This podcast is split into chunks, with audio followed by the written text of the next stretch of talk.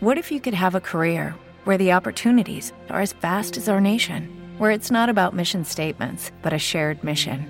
At U.S. Customs and Border Protection, we go beyond to protect more than borders from ship to shore, air to ground, cities to local communities. CBP agents and officers are keeping people safe. Join U.S. Customs and Border Protection and go beyond for something far greater than yourself. Learn more at cbp.gov/careers. When I first found the money tree, I, I, I couldn't believe my eyes. I had no idea yet of the pain and the horror that it would bring about. I mean, if I had, I would have turned around. I would have walked straight away in the opposite direction, but I didn't, of course. It drew me in, like the mirage of an oasis in the desert. It was about the size of an apple tree, but instead of growing fruit, it was growing crisp $20 bills. The green paper fluttered in the breeze, and I, I wandered over to it as if in a dream. The tree was far out in the forest where nobody ever was, but still. I felt immediately as if eyes were on me, you know, watching as I inspected it. The hair stood on the back of my neck, telling me someone was spying, but when I looked around, I, I couldn't see anybody. There, there were $20 bills, scattered in the grass all around the tree stuck in the branches of the neighboring ones as well.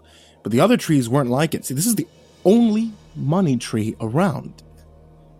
At least as far as I could tell. My mind grappled with it, trying to decide if I was dreaming. I pinched my arm as hard as I could, and I felt a sharp sting of pain. Nope, not dreaming. This was real. Whatever magic had summoned this this thing up from the ground, there was no signs of its origin, only the tree itself. A miracle, as far as I could tell. I'd been desperately broke lately. My, my wife and I had been struggling with, with paying the bills, and I quickly realized that this tree could solve all of our problems. There had to be thousands of dollars scattered all around. All I had to do was collect them from the ground. So I took off my sweatshirt. I made it into a, a makeshift bundle I stooped down, stuffed bills inside of it as quickly as I could. After only a few minutes, I heard the sound of someone's soft footsteps in the grass nearby. And I looked up as they were clearing their throat. Oh, uh, I said, I- I'm sorry. Is this is this your tree?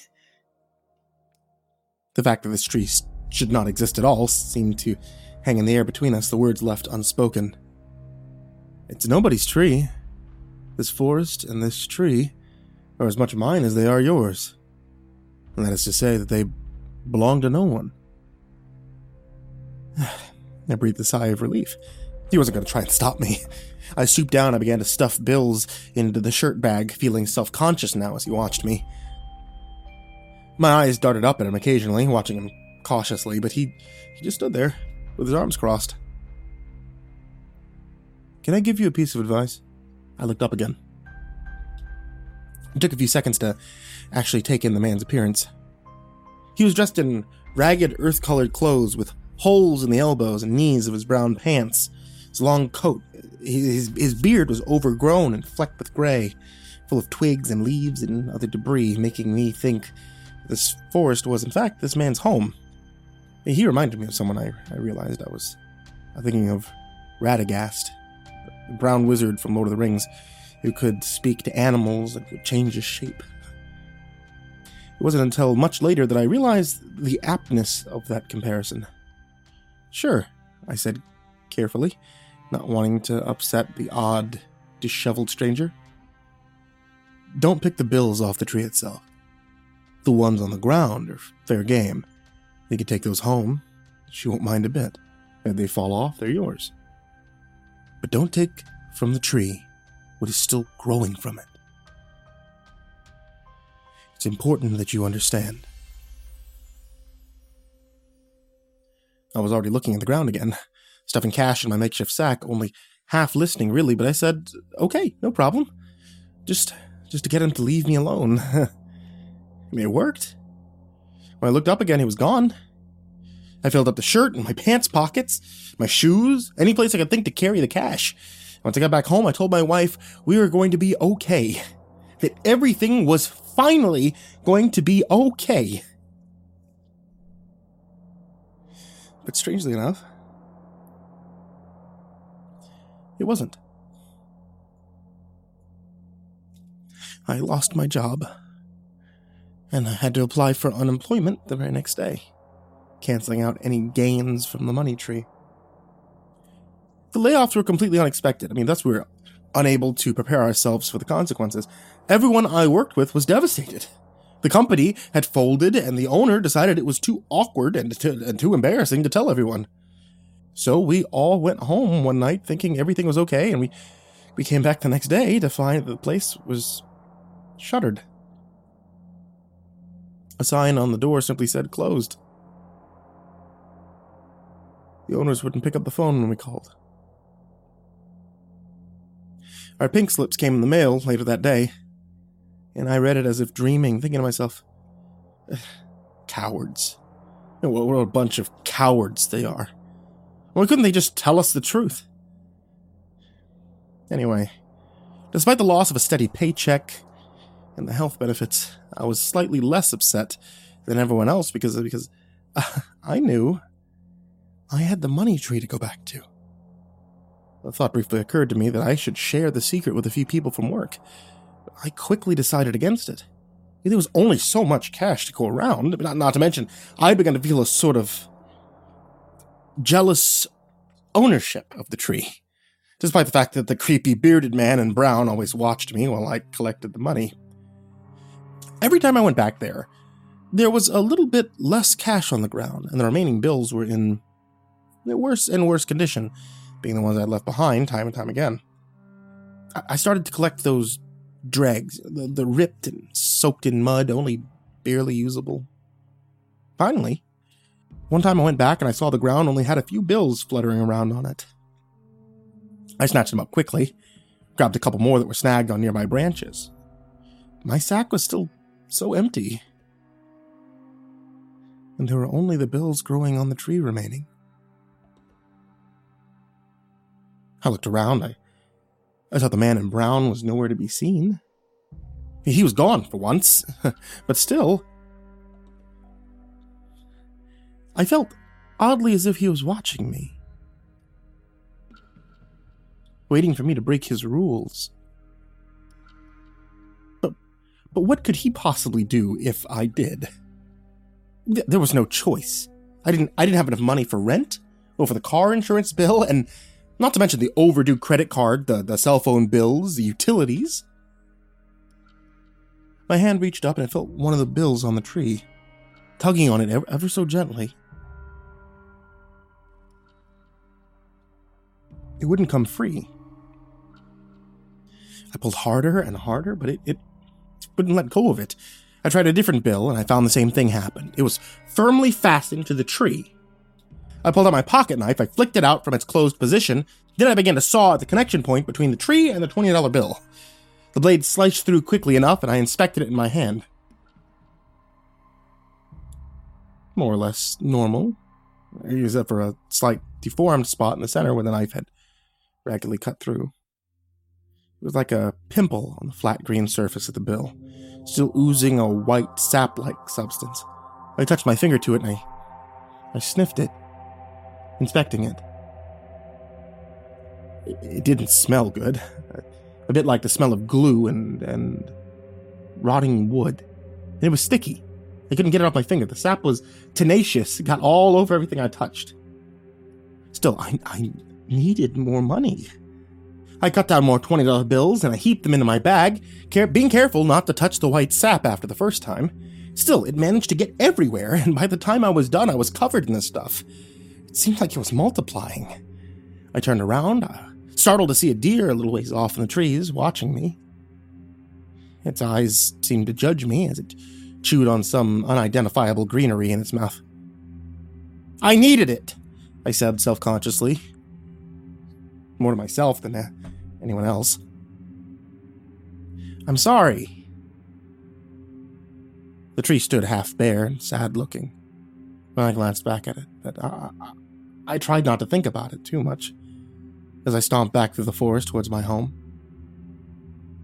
My first stop was at the ATM machine where I would deposit the money into my account, thus allowing my bills to be paid electronically. It was practically impossible to pay bills with cash these days, after all. Funny thing was, the ATM didn't accept the bills, even though it always had before. Machines no longer used an envelope, but instead it took the bills and counted them directly. And as a result, with the, the sticky white sap still leaking from the bills, it caused the machine to jam up. I tore them out from the cash deposit slot. I felt my face get hot as I turned around and apologized to the other bank customers waiting in line. The machine was now flashing red, saying, Error, please see customer service, and my card was stuck inside of it.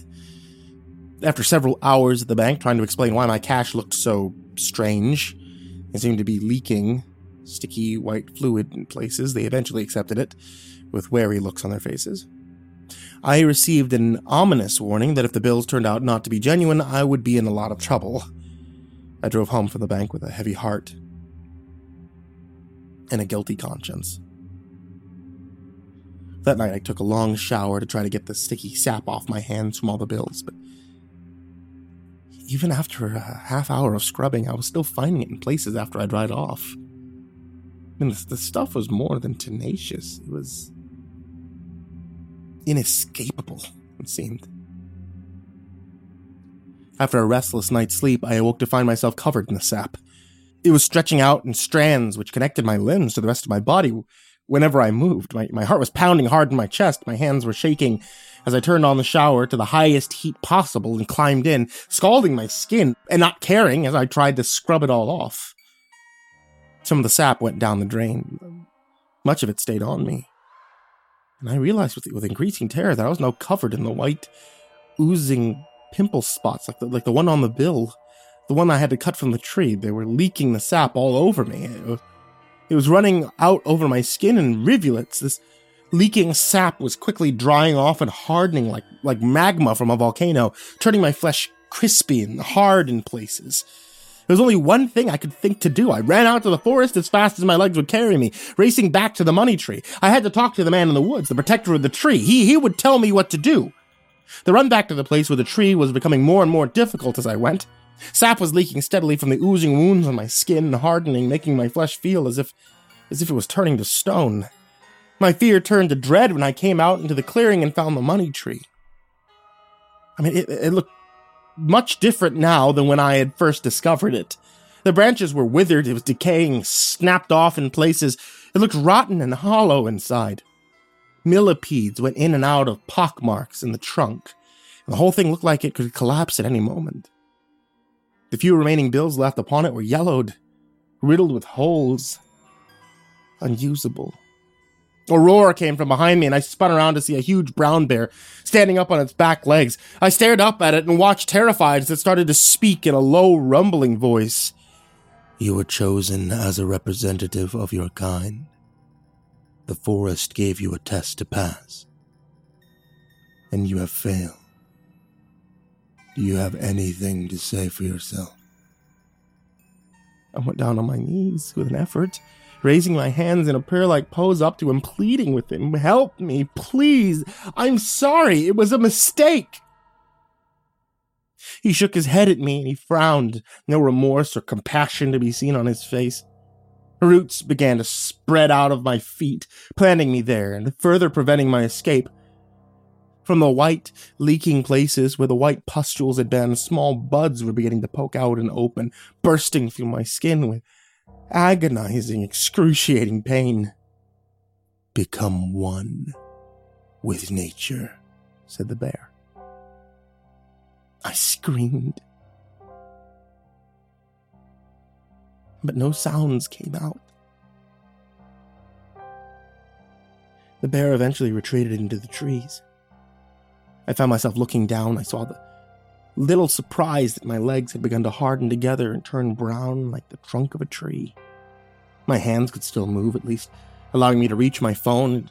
Trapped there as I was, there was little else to do besides phone for help, sit patiently, wait for my wife to arrive.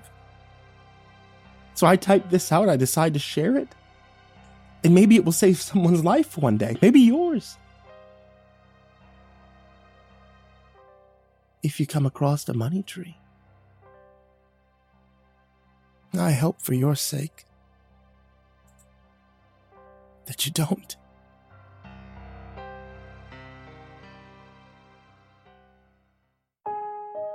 Hey there, kids, it's me, Mr. Creepypasta, and thank you for watching tonight's video or listening to tonight's podcast, and thank you for clicking the thumbs up, the subscribe, the follow, the bell, the whatever uh, helpful thing there is on such a platform. I want to tell you about one quick thing before we say goodbye for the evening, and that's going to be about the Mr. Creepypasta plush. The plush is only available for a limited time. So if you guys head over to makeship.com, then you guys are able to get this Mr. Creepypasta plush. It's super cool. It glows in the dark, which is really cool, and he's super soft and cuddly. So it's uh, makeship.com slash products slash Mr. Creepypasta hyphen plush. Or you know what's easier? Makeship.com. Uh, there you go. And as always, I want to give a very big thank you to everybody who is supporting me on Patreon.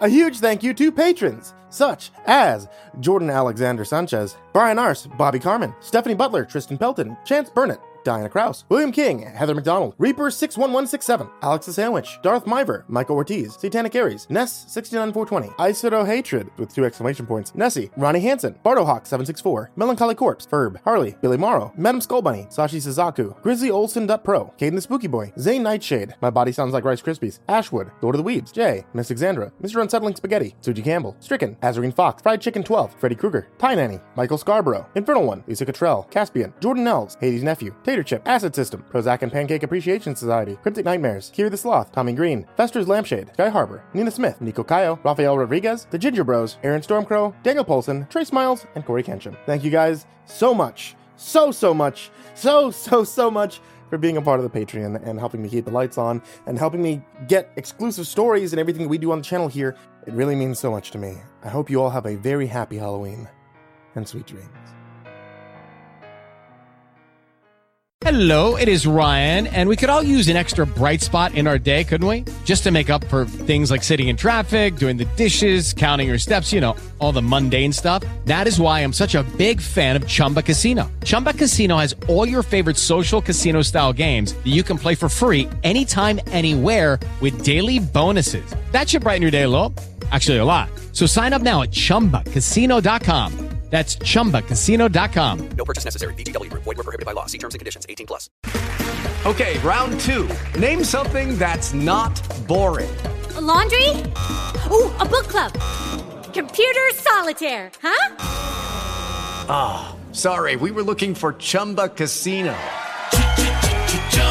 That's right. ChumbaCasino.com has over 100 casino style games. Join today and play for free for your chance to redeem some serious prizes. ChumbaCasino.com. No purchase necessary. Were prohibited by law. 18 plus. Terms and conditions apply. See website for details.